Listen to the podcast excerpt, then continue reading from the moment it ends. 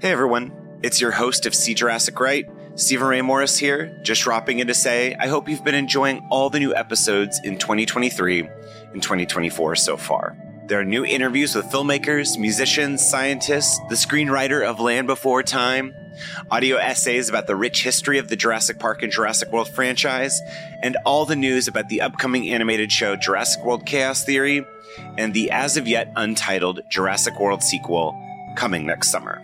I really need your help supporting the show right now, and you can do that by leaving a tip and or giving a monthly follow on Patreon, patreon.com slash Jurassic Right. There are $1 and $5 tiers, but more is coming.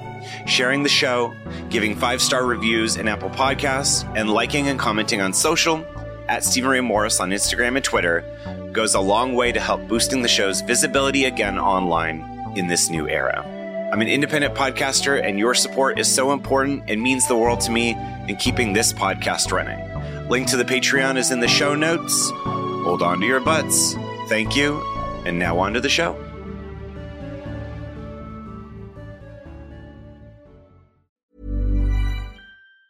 This Mother's Day, celebrate the extraordinary women in your life with a heartfelt gift from Blue Nile. Whether it's for your mom, a mother figure, or yourself as a mom, find that perfect piece to express your love and appreciation. Explore Blue Nile's exquisite pearls and mesmerizing gemstones that she's sure to love. Enjoy fast shipping options like guaranteed free shipping and returns. Make this Mother's Day unforgettable with a piece from Blue Nile. Right now, get up to 50% off at BlueNile.com. That's BlueNile.com. Hey, it's Paige DeSorbo from Giggly Squad. High quality fashion without the price tag. Say hello to Quince. I'm snagging high-end essentials like cozy cashmere sweaters, sleek leather jackets, fine jewelry, and so much more. With Quince being 50 to 80% less than similar brands. And they partner with factories that prioritize safe, ethical, and responsible manufacturing. I love that. Luxury quality within reach. Go to quince.com slash style to get free shipping and 365 day returns on your next order. Quince.com slash style. One, two, three, four. Filled with awe and fright, see Jurassic right. Bathed in amber light, see Jurassic right. See Jurassic right, right, right. See Jurassic right, right, right. See Jurassic right, right, right. See Jurassic right. See Jurassic right. See Jurassic Park. Hi, everyone. Welcome to See Jurassic Right. We're back, baby. uh, I'm your host, Stephen Ray Morris, and we never really left, but we're getting excited. If you listen to the season two preseason trailer, you know that episodes are now airing every Friday. Uh, and we're going to be doing some park experts style interviews, except for the first one. That's a little exception because it's been a year since Jurassic World Fallen Kingdom was released in theaters. It's pretty wild. So this time last year, I was in London because if you don't remember, Jurassic World Fallen Kingdom was released a few weeks early in the UK because of the World Cup. Uh, so I obviously uh, had essentially started See Jurassic Right about, I would say, what was that, a year and a half before it, um, before Fallen Kingdom came out. I started in May of 2017. And uh, it was kind of like, you know, season one was really kind of a lead up and kind of weaving in topics as it led up to the release of Jurassic World Fallen Kingdom, the fifth film in the Jurassic franchise. Um, but as we come back into season two, uh, you know, the, the bulk of that, you know, I, I don't want to use season two as a lead up to Jurassic World 3 because it'll be by the time season two ends, we'll still have another six months to go uh, before the release of Jurassic World 3, whatever it's called. Uh, whereas um, the sort of pentultimate and pentultimate, however that goes. Anyway, the the last couple episodes of uh, See Jurassic Right season one um, ended with my month long Jurassic June journey last year, which I highly recommend you check out. Um, you know, not only does it include my reaction to seeing the film um, actually the day before Fallen Kingdom, before I was due to go to London, um, a friend of mine, Devin, was able to get me into a early screening in LA, and I'm so thankful, and that was amazing. Uh, but I'm like, well, I'm not gonna not go to London still, uh, because that's where I went to grad school drop out. Uh, uh, so anyway, so I still had, you know, I still had an amazing London adventure. I got to hang out with Tom Fishenden and Clayton Fioriti and, uh, you know, got to see the film a couple of times over there. Anyway, I won't bore you with the details. Just go check out episode 14 from season one. Um, and yeah, it'll be a good time. Um, I ended up seeing it eight times in theaters that month. I think that month because yeah, the last screening I saw was with Luce Tomlin Brenner, one of my faves and uh, fan favorite uh, on the show. Um, we ended up seeing it together at the Vista. I believe that was my eighth time, and I believe that was in June as well. But yeah, so last year was definitely chock filled with Jurassic World Fallen Kingdom adventures. It's funny because I think seeing it that many times in such a short proximity I obviously loved it when it first came out. I thought it was my favorite Jurassic sequel since the original, or well, my favorite Jurassic sequel, I should say. It's my favorite Jurassic movie since the original. Um, and, but I think in some ways, obviously after seeing it eight times in theaters in the span of a month, I definitely was, was, you know, I, I let it breathe a little bit. And so, um, even though I've watched it a handful of times since then, it was really nice to kind of kick back and watch it. Uh, Brenna White, aka Bonnie Puns, aka Beaksels, and I watched it the other night. And it just was so enjoyable to kind of really, again, you know, I think a lot of people who work or do podcasts and, you know, something they like, shows, movies, whatever, you know, you get kind of used to watching stuff um, you know, for a purpose or watching it in bits and pieces. Um, and while I was taking, I don't know if that picks up copious amounts of notes, uh, it still was just kind of fun to turn off the lights and just kind of sit on the floor and watch the movie. Uh, so, um, really, uh, that's kind of all the setup. Um, I really want to get into uh, before we dive in. So, Jurassic World Fallen Kingdom picks up three years after the events of Jurassic World. Our protagonist, Claire Dearing, as, pra- as played by, as prayed by, uh, praise the Lord for Bryce Dallas Howard, uh, as played by Bryce Dallas Howard, um, Claire has since moved on to wanting to rescue the dinosaurs because in between the events of Jurassic World and Fallen Kingdom, Mount Sibo, Sibo, the volcano that is on Isla Nublar has come back to life, um, which, you know, is a precedent that has been set before. I mean, uh, you know, um, in the books and I think in a lot of other media, the idea of geothermal power that powers Jurassic Park and the volcano um, are much more prominent fixtures in sort of other media. Um, so it's yeah, it's interesting. I think when Fallen Kingdom first came out, I think a lot of people were like, "Whoa, volcano!" But if you really think about it, so many so many Jurassic adventures are kind of defined by a few things, and one of them I think is natural disasters or natural events. Uh, and you know, in Jurassic Park, it's a hurricane that kind of sets things into motion, along with Nedry. You know, along with life finding a way. I think it, it kind of lends it all itself to the idea of you know uh, Malcolm's chaos theory and everything like that. So, um, as a setup to save the dinosaurs, dinosaurs, I think I was totally fine with that setup. Um, and in that in that same amount of time span, uh, Claire and Owen, as played by Chris Pratt, Owen Grady have broken up, and now they need to come back together in order to capture Blue for some unknown reason. Because the since the government isn't going to save the dinosaurs, um, because the return of Jeff Goldblum as Ian Malcolm says, you know, we should just let essentially God uh, and nature take its course, and you know, nature has selected them again for extinction. So that's kind of where we're at at the beginning of the movie, um, as you see in the beginning of the movie, and Lockwood, uh, Benjamin Lockwood, who was Hammond's John Hammond's, the creator of Jurassic Park, his former partner, has since come out and tried to sort of I think Fallen Kingdom is a lot to do with redemption, and responsibility, and consequence, um, as uh, Tom Fishenden has eloquently put it in the past.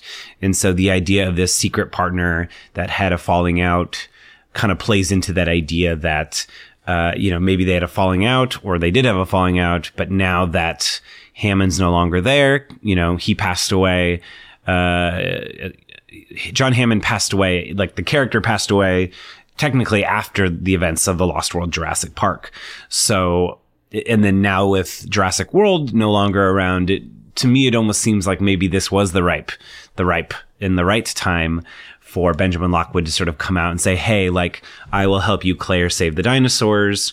And Sir Benjamin Lockwood, as played by James Cromwell, plays a really interesting broken man in this story. Uh, and just a really interesting performance, kind of what you'd almost imagine if uh, if Hammond was still around to see, you know, his dream fail again, essentially, because uh, you know they talk a lot about Hammond's dreams. Uh, uh, or his one dream, I guess, uh, in in this new franchise. So let's start out with things that I loved about Fallen Kingdom. I I've said it a lot. Uh, I've said it a lot, but I really do think this Jurassic movie has a lot of new things to say um, that haven't really been, you know, that the other sequels haven't really tried to do. I think they've done it in small ways, but I think in, in you know, Jay Bayona and Colin Trevorrow were really trying to, with this movie, kind I, th- I think putting it this way, like when Brenna and I were talking a lot about, like, cause we rewatched Jurassic World, um, also recently, and it feels like Fallen Kingdom really swings for the fences. I think there's a really go for broke kind of vibe about it that I really love. And I think, um, you know, we're not getting dinosaurs with lasers on their head, but I think, I think what's frustrating about Jurassic World in retrospect is it just feels very mushy and, and everything. I feel like Fallen Kingdom feels fresh and exciting. It's a movie that's made for people who love dinosaurs. I think it's b- the biggest example of that is that in this movie, you know, because in the original Jurassic Park, we get your Brachiosaurus, we get your Parasaurolophus, we get Rexy, we get the raptors, we get the Dilophosaurus, the Triceratops uh, Gallimimus. We get all these dinosaurs that kind of stand for particular purposes. Um, in the dinosaurs episode, the original dinosaurs episode in season one, Luce and I kind of talk about how each dinosaur represents a different, you know, different thing or a different, you know, type of energy or different story motivation. Um, but what I like about Fallen Kingdom is that you get, a movie where you have multiple ceratopsians. You have the Sinoceratops and you have the Triceratops. You get Apatosaurus, you get Brachiosaurus.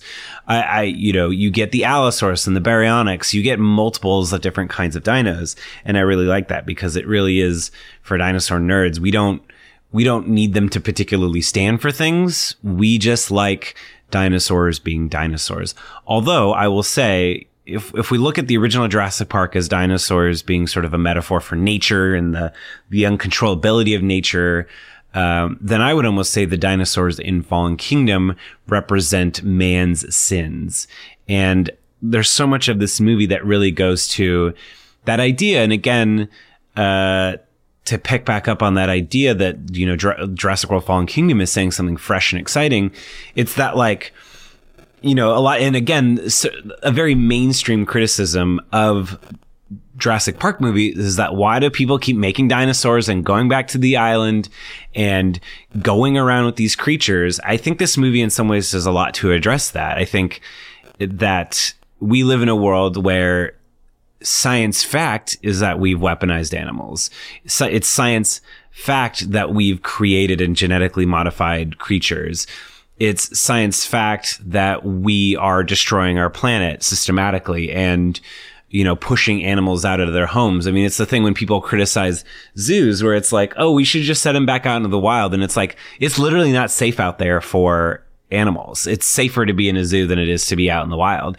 And so what i really like about fallen kingdom is it goes a long way to sort of say like hey we are culpable for this. And these dinosaurs that we've brought back uh, I mean, sure, letting them die is one way to, to sort of take responsibility for that. And I think the movie does a good job at, I think, saying that that is also a choice that is that is a, choice. It's not it's not completely damning that choice. I think by having Claire Dearing at the end choose not to press the button herself, I think goes a long way to just sort of say, "Hey, like we know it's not easy to do this, but maybe that's not the right thing."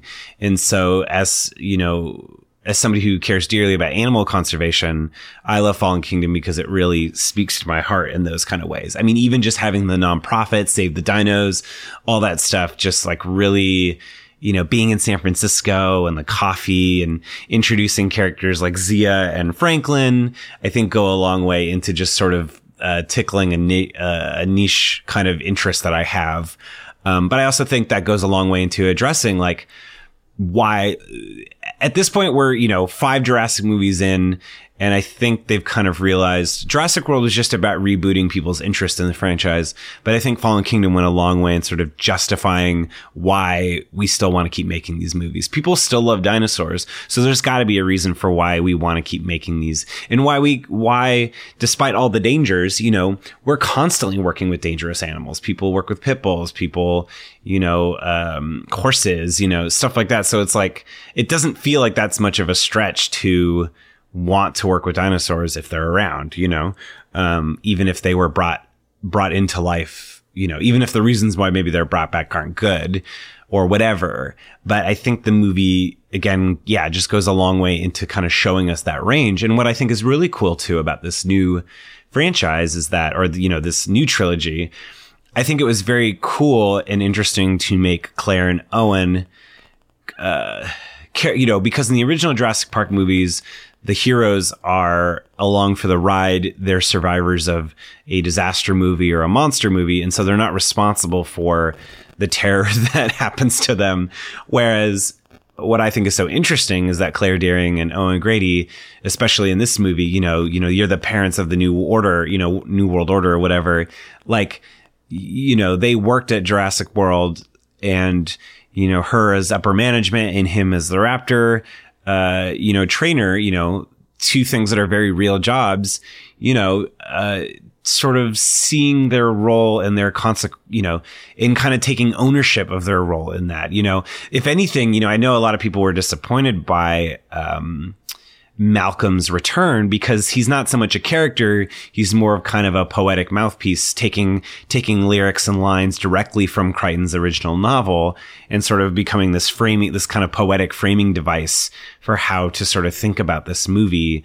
Uh, but what I kind of, to me, the character tidbit that I could really dig into is I like the idea that after all this time, after the original Jurassic Park, Malcolm losing his reputation and then going on this adventure to to you know in his mind save Dr. Sarah Harding, his girlfriend, aka Julianne Moore, um, and Kelly, you know, because she stows along the way his daughter.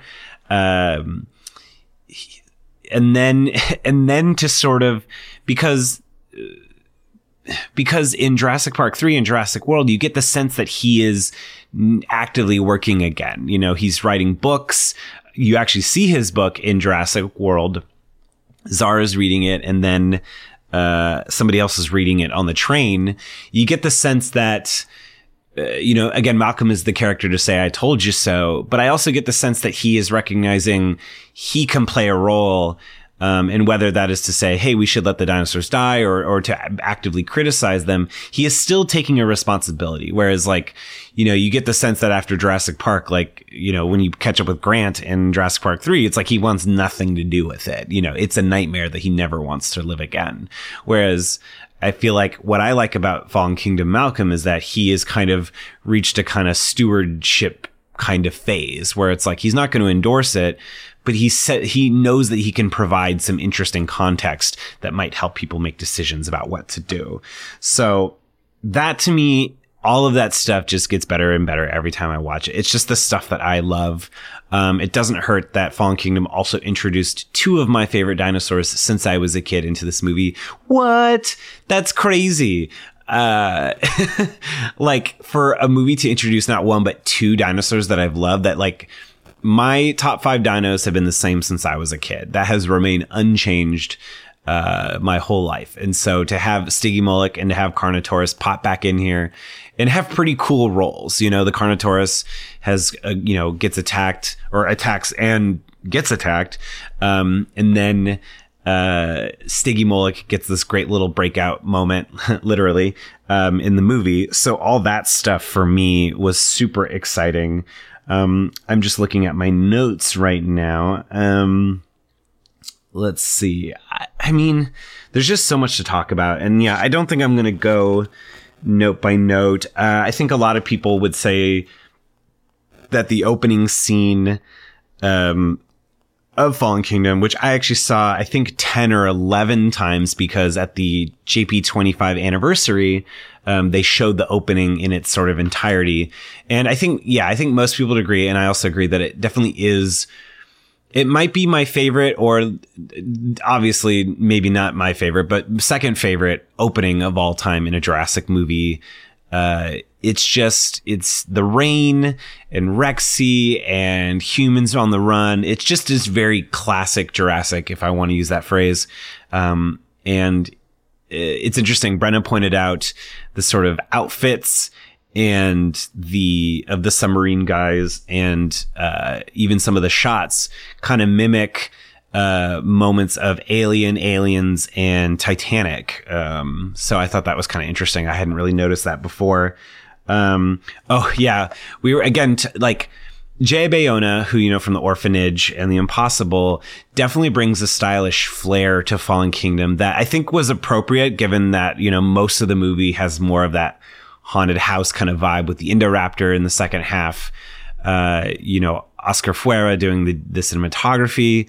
Um, I really do think of Fallen Kingdom as Jurassic World's goth older sister. She's just a lot cooler, more romantic, and kind of really willing to swing for the fences um, in ways that.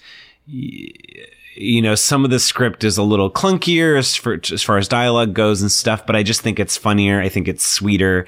I think it it feels more deeply. Whereas I think Jurassic World is a much more masculine movie, kind of obsessed with process. Um, and, uh, but I think in many ways, Fallen Kingdom just captures a more, it, it's very much in the spirit of 80s movies, you know, uh, you know, especially with the Maisie storyline. Um, which I think is really rad as well. Uh, Maisie, as played by Is- Isabella Sermon, really is the breakout star and the best kid since uh, Lex and Tim, hands down. I wa- I was going to talk about that a little bit later, but I think the idea of having your villain storyline seen through the eyes of a kid, I just think just makes it so much more exciting than a bunch of rote, boring speeches about taking over the world or something like that. I think having it through her eyes and then kind of having that child plot of like the adults not believing the kids and that kind of stuff just really lends itself uh, to a much more, again, um, you know, in that sense of like when we think about 80s movies of kind of taking kids more seriously or so, you know what I mean? It's like the kids go like it's, it's scary, you know? Uh, and I think, uh, Jurassic Park, probably the original one was probably kind of at the tail end, tail end, the tail end of that kind of style, the Amblin, um, you know, ET kind of stuff that Spielberg really forged, um, you know, in movies like Goonies and stuff. But, um, or, you know, even Stephen King's It, the original. Um, but yeah, I'm kind of jumping around here. Um, I took a lot of notes, you guys. So let's see what stands out. Um, I just wrote blue equals Jesus.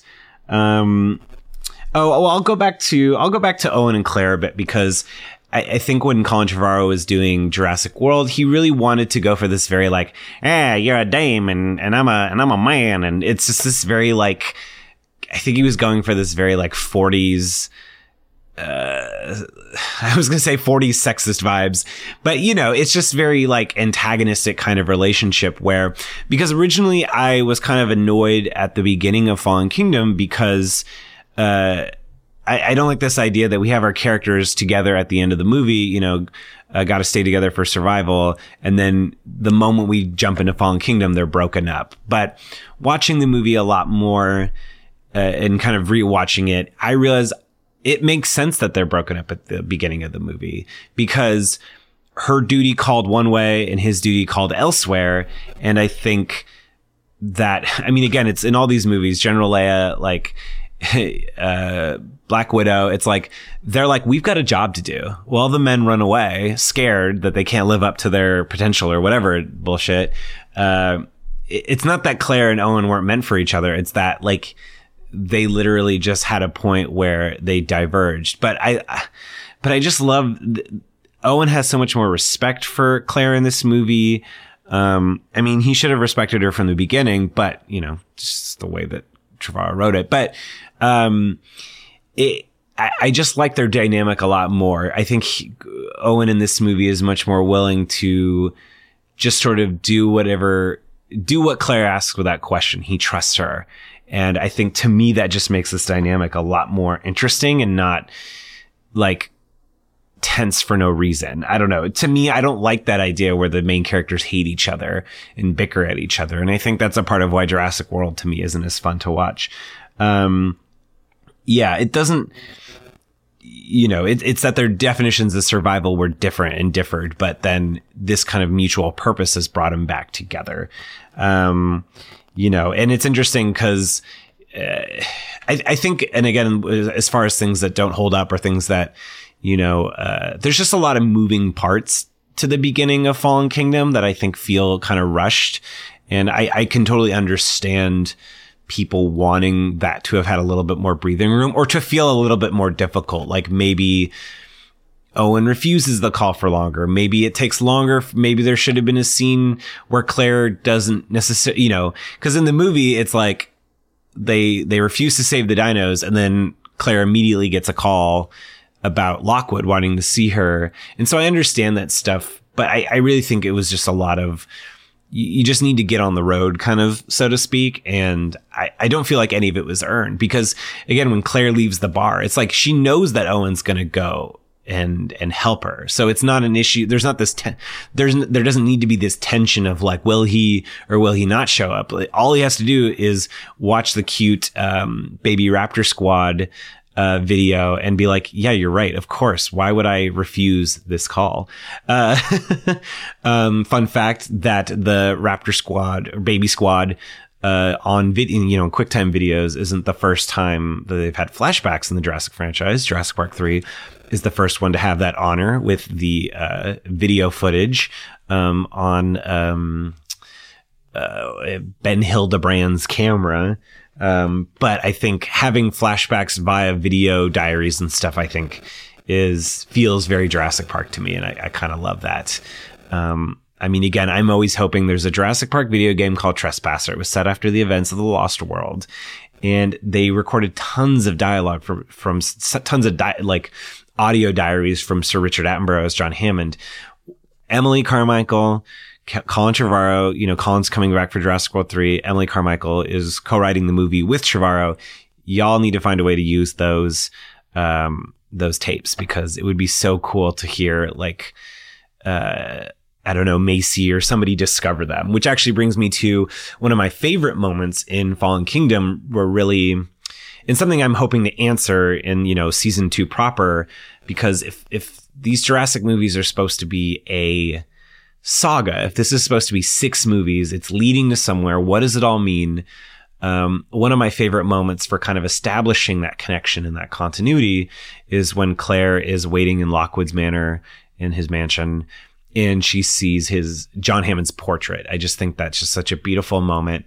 And again, I think pays nods to the original movies, but sort of creating a tapestry that feels kind of fresh and on its own and is not just kind of empty nostalgia. It's sort of just showing that this is that time has passed, you know, which is why for me, I love the opening of Fallen Kingdom because I love the idea that, I mean, we've never seen a dinosaur, you know, a villain, the Indominus Rex, and then we get to see its bones. And then the idea that its rib is kind of carried on rib, huh? Adam and Eve, what's happening? Um, that, that idea that it carries on, I, I think, uh, Fallen Kingdom is a lot about legacy. I mean, there's so much of Hammond and Hammond's dream and all that stuff explored throughout the movie. So it's, but it's those little connective tissues that feel smart and interesting and not just sort of carry over from, you know, just carrying over just because I think it all kind of gives it a purpose, which is funny because one of the thoughts that I keep having all the time that I, I, I, I don't necessarily wish this would happen, but you could see a world where Jurassic World itself that that film didn't necessarily need to exist. Mount Sibo, you know, screen, you know, screenwriter wise, story wise, could have come back to life at any time, and you could have still had saving the dinosaurs from the island plot. Um, that could have been the thing that kicked off this new franchise. Obviously, we needed Jurassic World to uh, establish the Indominus Rex, Blue, and the characters of Claire and Owen.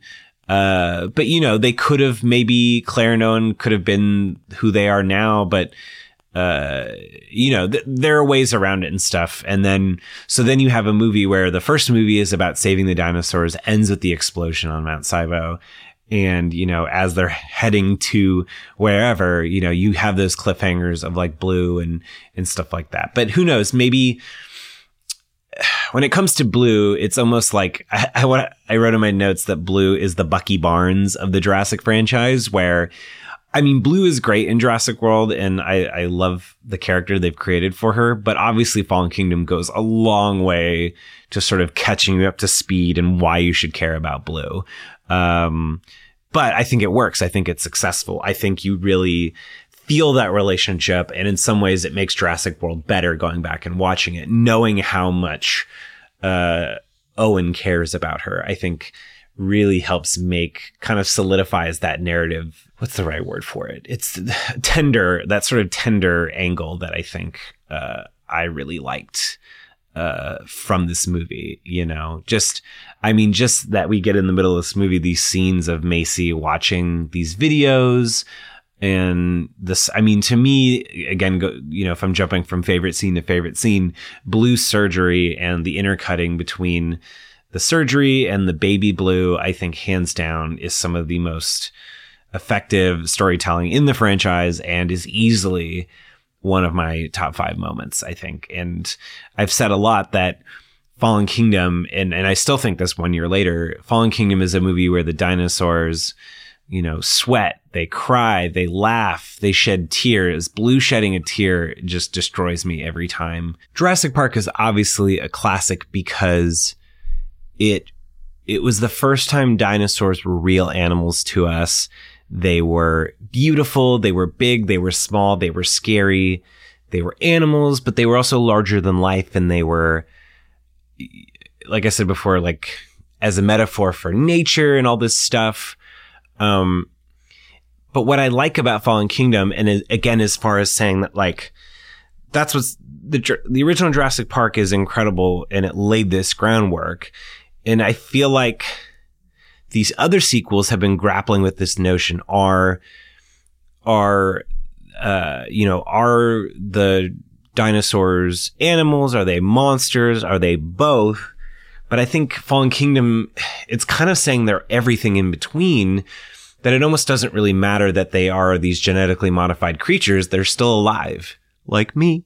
Um, and, um, and, and in some ways, I think sort of in keeping with the times and sort of our modern blockbuster landscape with Marvel movies and the new Star Wars and stuff, the dinosaurs, I, I don't think we can just make Jurassic Park a walking with dinosaurs kind of thing. What I like about Fallen Kingdom is that they gave the dinosaurs personalities. And for me, as a, as the co-host of the Percast, um, as a pet owner, as somebody who loves animals, a thing that I say a lot on the, the a thing that Sarah and I say a lot on the Percast is that, you know, animals aren't people, but you know, animals aren't people, but they are individuals. And so to me, I love Stiggy and is kind of, you know, his or her. Actually, I'm not sure if Stiggy is his or it doesn't really matter, but, um, I like their inquisitiveness and kind of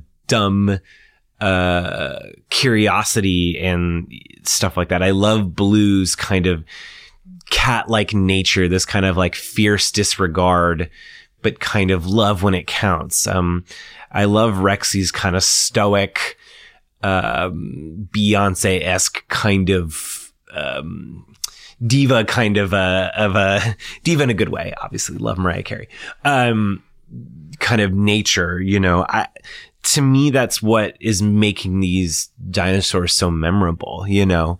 And I think, you know, I, I don't want, you know, Blue to be like, hello, Owen, I love you, you know, but I, I think for me, I guess, you know, in, in sort of positioning stuff in this way, I, I'm hoping to maybe alleviate some, some fears and, and some, you know, maybe providing some new context for people who maybe weren't into Fallen Kingdom as much. Uh, you know, um, I obviously am recording this after Pod X, um, which was such an amazing, lovely festival. Everyone who runs it are incredible. And I got to meet so many cool people. And I did a live SJR with Drew from Sleep With Me, um, which you will be hearing later in uh, this little preseason. Uh, it was super awesome. And I basically spent the whole weekend trying to tell people why Fallen Kingdom is awesome. Um, not trying, I was accomplishing. No, um, but anyway, let's get back to the movie. Um, see, I wrote, I love Claire's uh, ugly laugh and I love her ugly hey. Hey! Like, you know, she doesn't have to be, uh, again, you know, we can, we can do a whole episode on sort of Claire's, the representation of Claire in the films. But I love characters that don't need to be liked all the time. And I think Claire is one of them. I, I think she can, you know, I like that she has been equally feminine and masculine. I like that she kind of crosses the line into both and she gets to just be her own person.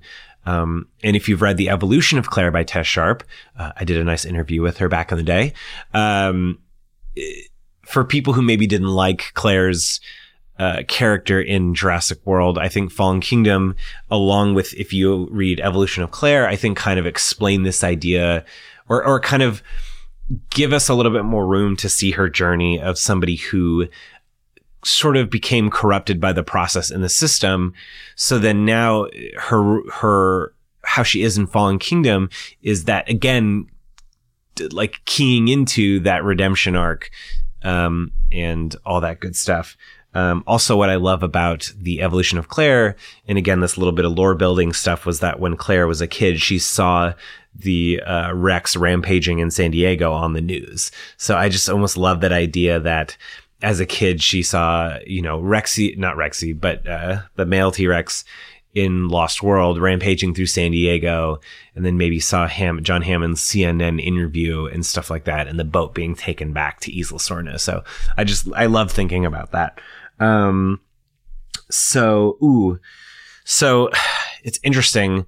And one of those things that who knows if, who knows if Jurassic, you know, who knows what will happen in Jurassic World 3. I don't really want to use this episode to speculate too much, but I think a really, a couple big questions are, um, you know, as we get into the territory of, you know, finding out that Maisie is a clone, which was set up in the original Jurassic Park. I mean, we literally have Hammond cloning himself on screen for our characters.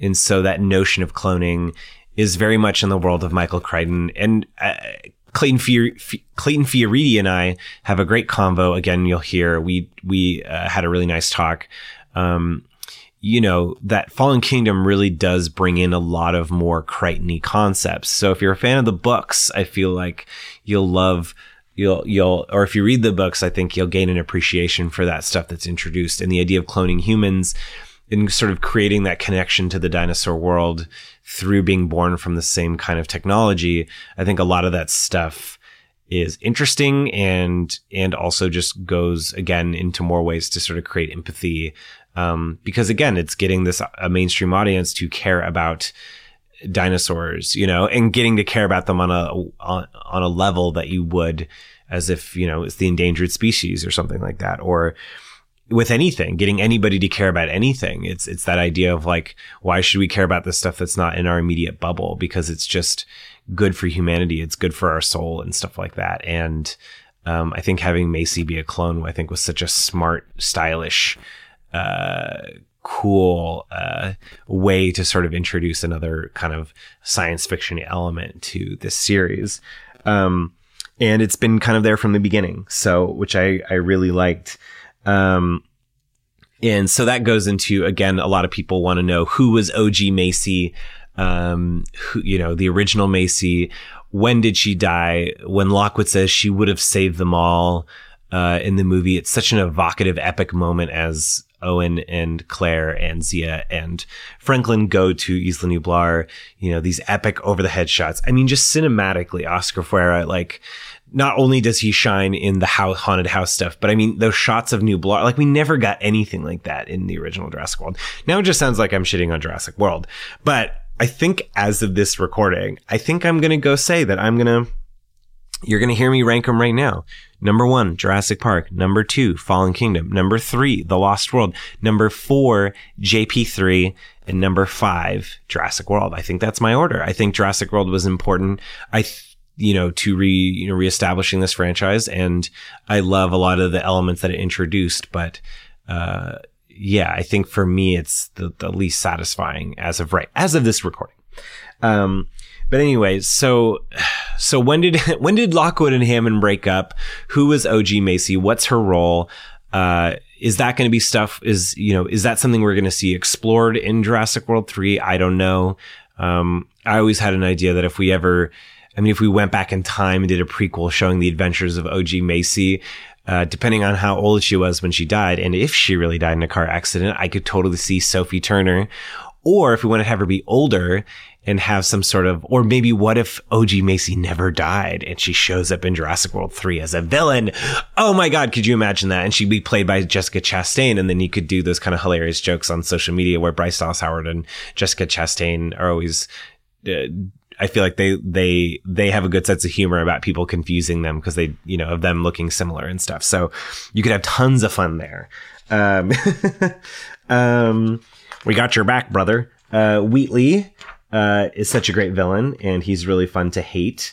Um, which I think is what you need. You need villains that are fun to hate. I think in these kinds of movies, I, I because you have other characters like uh, Dr. Henry Wu, who you know they they've really taken a lot of his dialogue from the the books, you know, the original book, and really given it a kind of flair that I feel you know, he's sort of descending into madness over the course of these movies. And I'm so curious to see if, you know, where he's at in Jurassic World 3.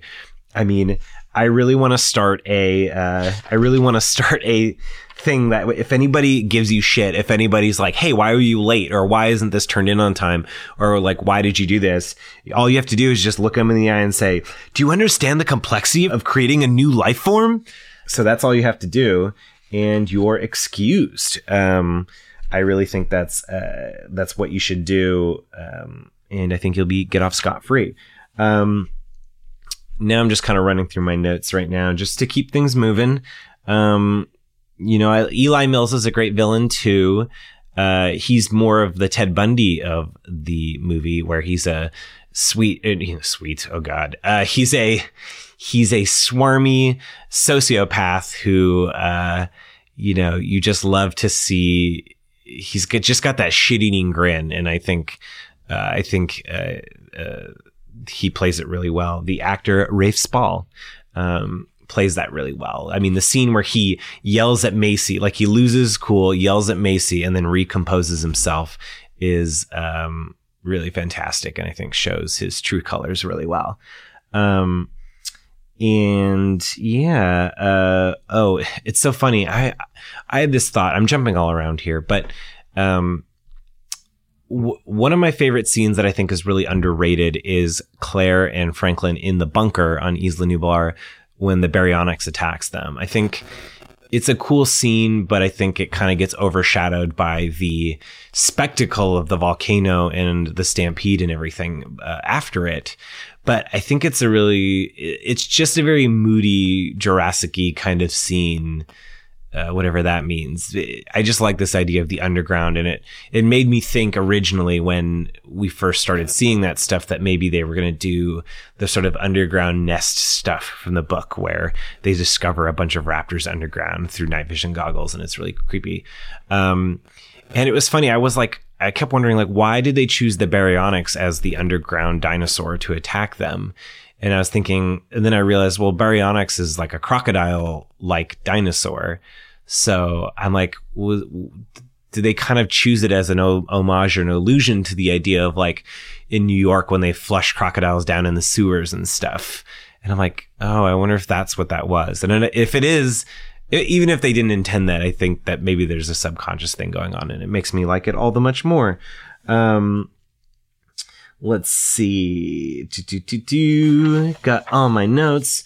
Look, I don't need to tell you again the death of the Brachiosaurus.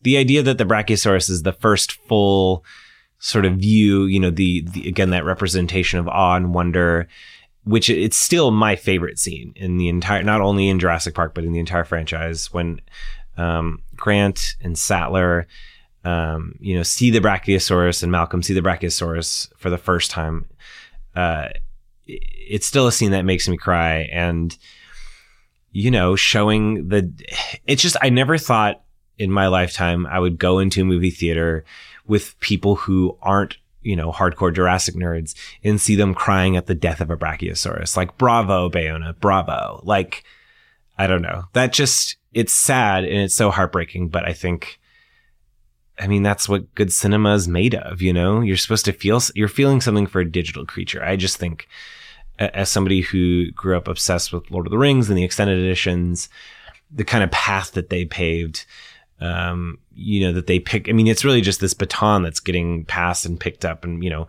from Jurassic Park, Lord of the Rings, like, um, stuff like that. I just think that it's, it's, it's peak cinema as far as I'm concerned, you know, and to feel that way um, is really something beautiful, and it's it's very sad, uh, but I think it's really well done. Even on a budget, quality is non-negotiable. That's why Quince is the place to score high-end essentials at 50 to 80% less than similar brands. Get your hands on buttery soft cashmere sweaters from just 60 bucks, Italian leather jackets, and so much more. And the best part about Quince, they exclusively partner with factories committed to safe, ethical, and responsible manufacturing. Elevate your style without the elevated price tag with Quince. Go to quince.com slash upgrade for free shipping and 365-day returns. Burrow's furniture is built for the way you live. From ensuring easy assembly and disassembly to honoring highly requested new colors for their award-winning seating, they always have their customers in mind. Their modular seating is made out of durable materials to last and grow with you. And with Burrow, you always get fast, free shipping. Get up to 60% off during Burrow's Memorial Day sale at burrow.com slash ACAST. That's burrow.com slash ACAST. burrow.com slash ACAST. Okay, we're back. And as I, not that I set you guys up for a break, but uh, I just took a moment to look at my notes again, and there's just a few other things I want to talk about. Um, again, uh, you know, as far as this retrospective grow- grows and glows and goes, um, you know, I'm going to take a deep dive into Fallen Kingdom later in season two. But, you know, on the one year anniversary of the release of Jurassic World Fallen Kingdom, um, well, I guess it was the UK's release. So we're going to spend all Jurassic June talking about Fallen Kingdom again and how it's evolved. And uh, in the mini-sode, um, I want to hear your thoughts about Fallen Kingdom and whether or not it held up or or you know got worse or got better or if you know maybe you liked it then but you don't like it anymore or if you didn't like it has it changed for you um, i'm really curious to see um, you know i'm really curious to see how your opinion has uh, you know, shaped since the release. Um, I've already gotten a few emails and voicemails and stuff, so uh, I really appreciate everyone so far who's called in and stuff. Um, yeah, so I and again, I'm just going to read the phone number. Let's see. Here we go. So I really want to hear from you, your thoughts on Jurassic World Fallen Kingdom one year later. Uh, 323-688-6969. Leave me a voicemail or email cjurassicwrite at gmail.com. I'd really love to hear your thoughts of how your opinions have evolved. Um, and I'll play them and read them on the minisode at the end of the month. So, um, let, us get back into some more thoughts. Um, a lot of people have pointed out the sort of metaphors of, you know, is the princess and her castle and the Indo is the dragon. I love all that stuff. Um, I mean, props to Michael Giacchino. It's funny. I, I don't think I was that into the Fallen Kingdom score when it first came out. I feel like the first few screenings, I wasn't really, it just kind of didn't didn't soar for me but then it's just now every time i mean one of my favorite moments is the indoraptor climbing on the rooftop I mean, it's just there's we've never seen anything like that in a in a Jurassic Park movie, And, you know, as much as I understand, because I think I've always been that sort of contrarian that's sort of been like, it's more science fiction, the idea of bringing dinosaurs back than the idea of making dinosaurs weapons.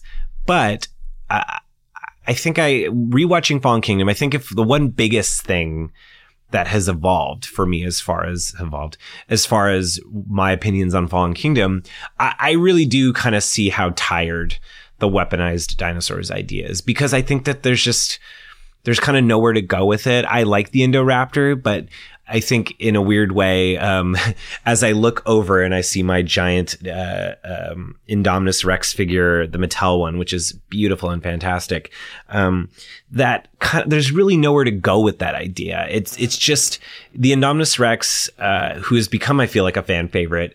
Uh, but same thing with the Indoraptor. They're they're just so ill defined, and I think that. I think as Jurassic Park fans and as dinosaurs f- fans, I just think we want you know, it's that thing we don't need hybrids and and stuff, and I, I can just see how it's kind of. I just don't think there's anywhere to go with it. I mean, at that point, you might as well put lasers on dinosaurs, and I, I'd be all fine that, but I think it's almost. I think that there are other ways to explore. So even though it is realistic in that sense that they would be used as weapons, I think, um, I, I think it's just getting harder and harder to sort of justify it as a continuing concept. But I think Fallen Kingdom does do the Ind- Indoraptor good um, with moments like that. And again, throughout the movie, I think there's just a lot of great moments where not only bringing in like peak dinosaur moments from that haven't been in the Jurassic franchise, peak dinosaur moments from when you're a kid. I mean, you have Maisie at the beginning playing dinosaur. She's got a little dinosaur tail on. Uh, she probably, and I think there was some uh, either deleted scene or a deleted mo, like deleted moment she has a little T Rex toy.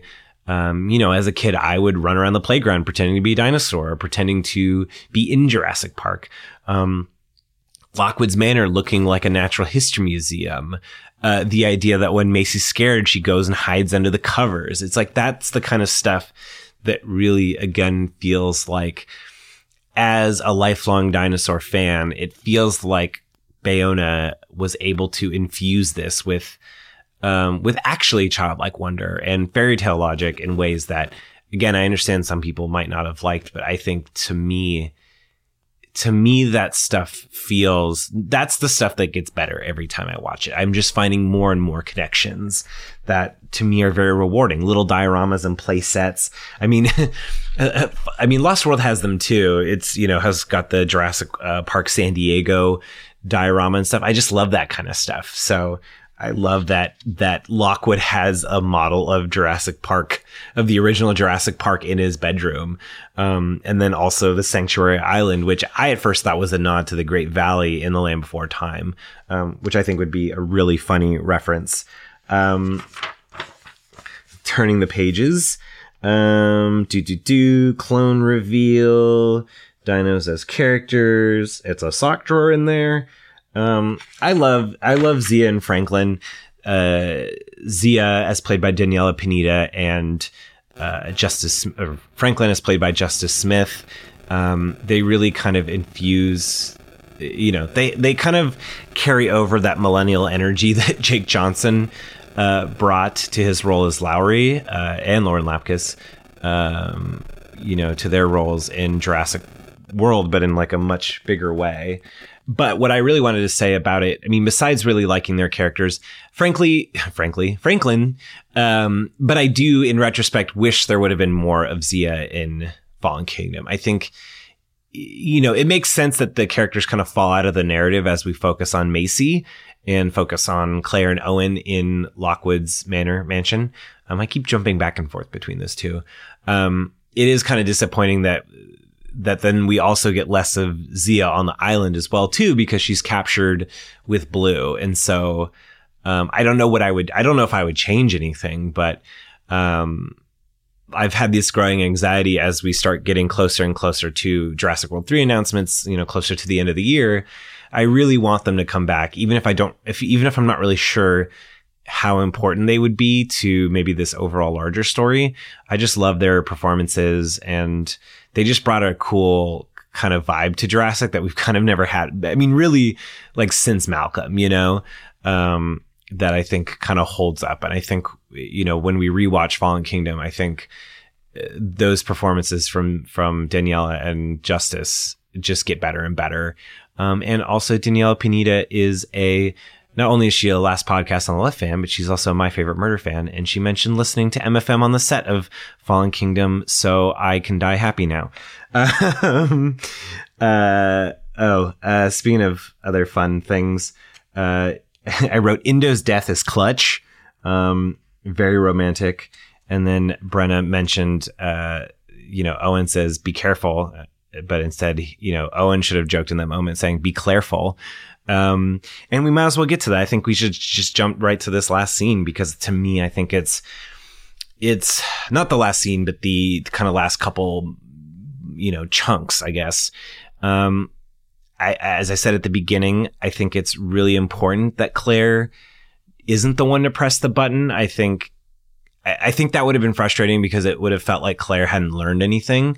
So even if it would be the right thing for her to press the button, which I think it would be, I think it's the right decision, but I don't think it would have been the right character choice for her. And, and again, I think tying it to Maisie and letting her, and again, like letting the kid be the one to sort of make the choice, um, letting Maisie make that connection. I think that stuff is really powerful. I think it's really impactful and it's just, beautiful. It's it's just such a beautiful moment. Um, and you got to save the dinosaurs, you guys. Come on, look, they're dangerous animals, but they they don't deserve.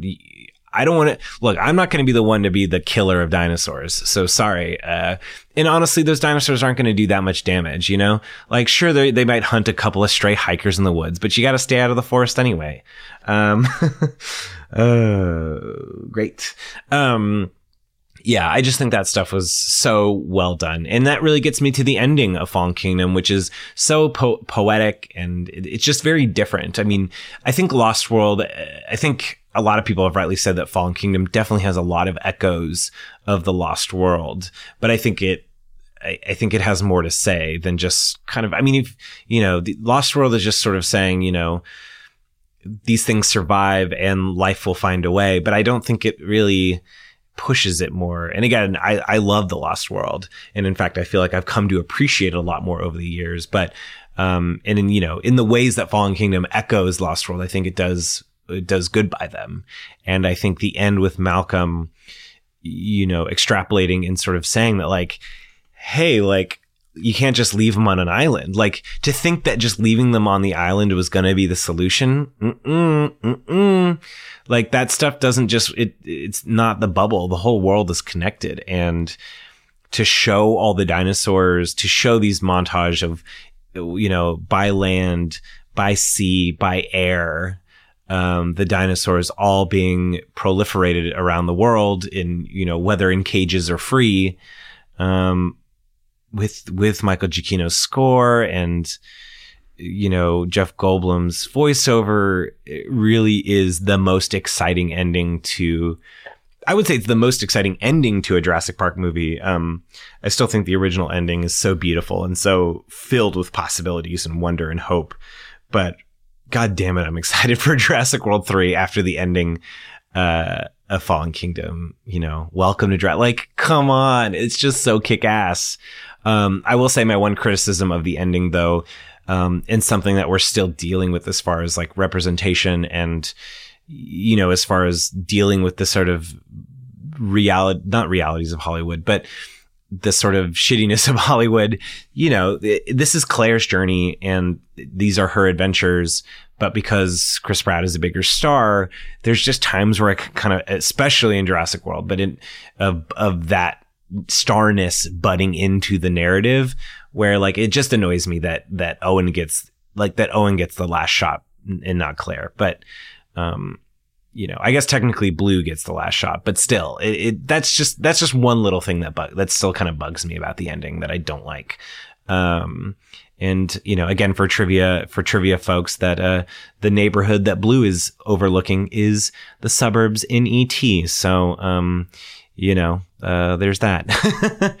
uh, but yeah, that's it. That's Jurassic World Fallen Kingdom, the fifth film in the Jurassic franchise. I just wrote in my my last page of notes. All it has is Blue goes to Hollywood or Blue goes Hollywood. She goes to LA. She starts booking commercials. It's all over for her. So by the time they reunite with uh, Claire Owen and Maisie in Jurassic World 3, she's, you know, a total sellout. No, uh, um, yeah, that's it. And then we get this little post credit sequence, which is just, just, it's more of funsies than like a teaser or anything, but just showing the idea that the pteranodons are in Vegas. But as a few of you know, um, Frank Marshall, who has produced all the Jurassic movies, director of Congo, um, he is good buddies with Jimmy Buffett, which is why there's a Margaritaville in Jurassic World, and we get to see the Margaritaville sign again in um, uh, Fallen Kingdom. I just dropped my pen. Um, apparently, Jimmy Buffett filmed another cameo in Fallen Kingdom, but we never see it. Uh, I've scoured the auction scene because to me that seems like the only realistic place for a cameo in Fallen Kingdom, but maybe Frank Marshall was just mentioning, just meaning the Jimmy Buffett or just the Margaritaville sign, but who knows? But I think it's funny that the movie ends in Vegas because, or, you know, the post credit sequences in Vegas because that's where another Margaritaville is. So, um, there's definitely a possibility that in this po- post apocalyptic world with dinosaurs, uh, that we've got our heroes holed up in Vegas. Um, you know, and then you have a crossover with the Simpsons for Simpsons, Flintstones, in Viva Rock Vegas, and you know, it's just an exciting adventure from here on out. But um, that's pretty much it. Those were a lot of my observations. Again, I think Fallen Kingdom is just such an enriching experience every time I watch it. I don't get tired of watching it. I listen to the score as well, just as much as I do the original movie. Um, and it's just a fun movie to talk about. And I think it's just, there's just a lot to chew on uh, and yeah, I mean, you know, we'll see when Jurassic World 3 comes out, but I, I think that's my other thing too. I've said with Fallen Kingdom, I just, it's fun to love something and to really just kind of not really kind of there's you don't need to make excuses you shouldn't have to make excuses for anything you like really but it's just nice when i can be very confident and say that i really love fallen kingdom and it just keeps growing uh, the more I watch it. So, um, but again, I want to know what you think. Um, I want to know how it held up for you. Um, if it held up for you, if if it's your favorite, if it's your least favorite. Um, I'm really curious about all the perspectives. And again, it's that thing of like, this is the stuff that's moving to me. Um, because it just hits a lot of notes that are very special and things that I care about. So I think that's also why, um, those are kind of those reasons why I'm really connecting with a lot of that material. Um, so I want to know why you connect with it or why you didn't connect with it. So, um, yeah, thank you everyone for listening. I'm so excited that this season is kicking off with this little fun preseason. So many great interviews. Next week is Billy Jensen, true crime journalist, um, and fellow Jurassic buddy. Um, you know, as we've discovered working on uh, the Murder Squad together. So I'm super excited. His interview super fun. He, uh, you know, used to write about toys and stuff a lot back in the day. So, which I had no idea. So it was really fun getting to hear about his Jurassic journey. Um, yeah. Uh, let me know what you guys think. Subscribe, you know, rate, review, give lots of props to Abigail Irvin, who, uh, did my new cover art, my new dinosaurs and feelings, uh, cover, you know, the album artwork for the podcast. I look at it every day. Maybe I'll get it tattooed on me. Who knows? But yeah, uh, follow uh, on all the socials. See Jurassic Right on Instagram. See Jurassic Right podcast. That's where our Facebook group is. Um, Pod on Twitter. I can't thank you enough, everyone, for listening and being so supportive. Again, this is super exciting to kick off Jurassic June by making Jurassic Park part of my every every week adventure. Oh, I almost dropped my notebook. Um, I just love having this in my life every every day, every week, um, and I couldn't do it without you. So um, until next time, um, I got your back, brother. And you know, welcome to Jurassic World. See ya.